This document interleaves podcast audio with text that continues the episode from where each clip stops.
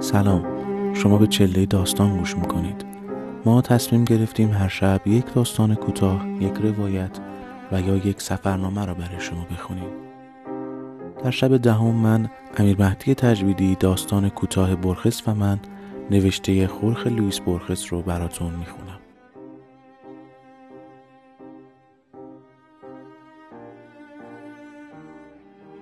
آن یکی دیگری دیگری که نامش بورخس است همان است که اتفاقها برایش میافتند.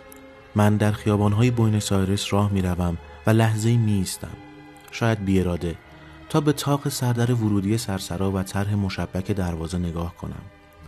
بورخس را از نامه ها می شناسم و نامش را در فهرست نام استادان یا در فرهنگ مشاهیر می بینم من ساعت شنی نقشه چاپ حروفی قرن هجدهم مزه قهوه و نثر استیونسون رو دوست دارم. او هم دوست دارد ولی چنان خود پسندانه که آنها را تبدیل به ویژگی های یک بازیگر می کند. با کمی اقراق می توان گفت رابطه ما خسمان است.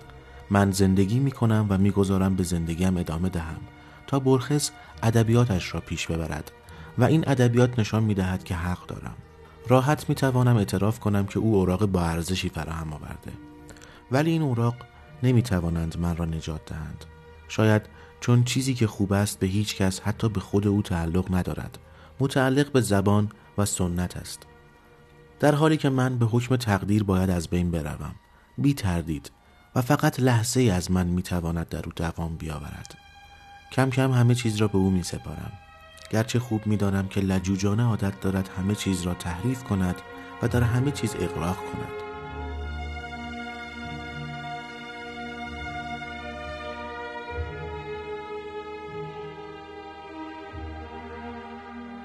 اسپینوزا می‌دانست که هر چیزی می‌خواهد همیشه همان که هست بماند. سنگ می‌خواهد همیشه سنگ باشد و ببر همیشه ببر. من در برخز خواهم ماند نه در خودم اگر واقعا کسی باشم. ولی خودم را کمتر در کتابهای او میابم تا در کتابهای بسیاری دیگر یا در صدای ناشیانه یک گیتار. سالها پیش سعی کردم خودم را از چنگ اون خلاص کنم.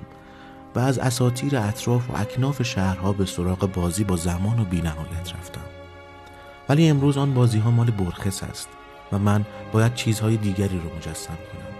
برای همین زندگیم یک فرار است و من همه چیز را می بازم و همه چیز می ماند برای فراموشی یا برای او.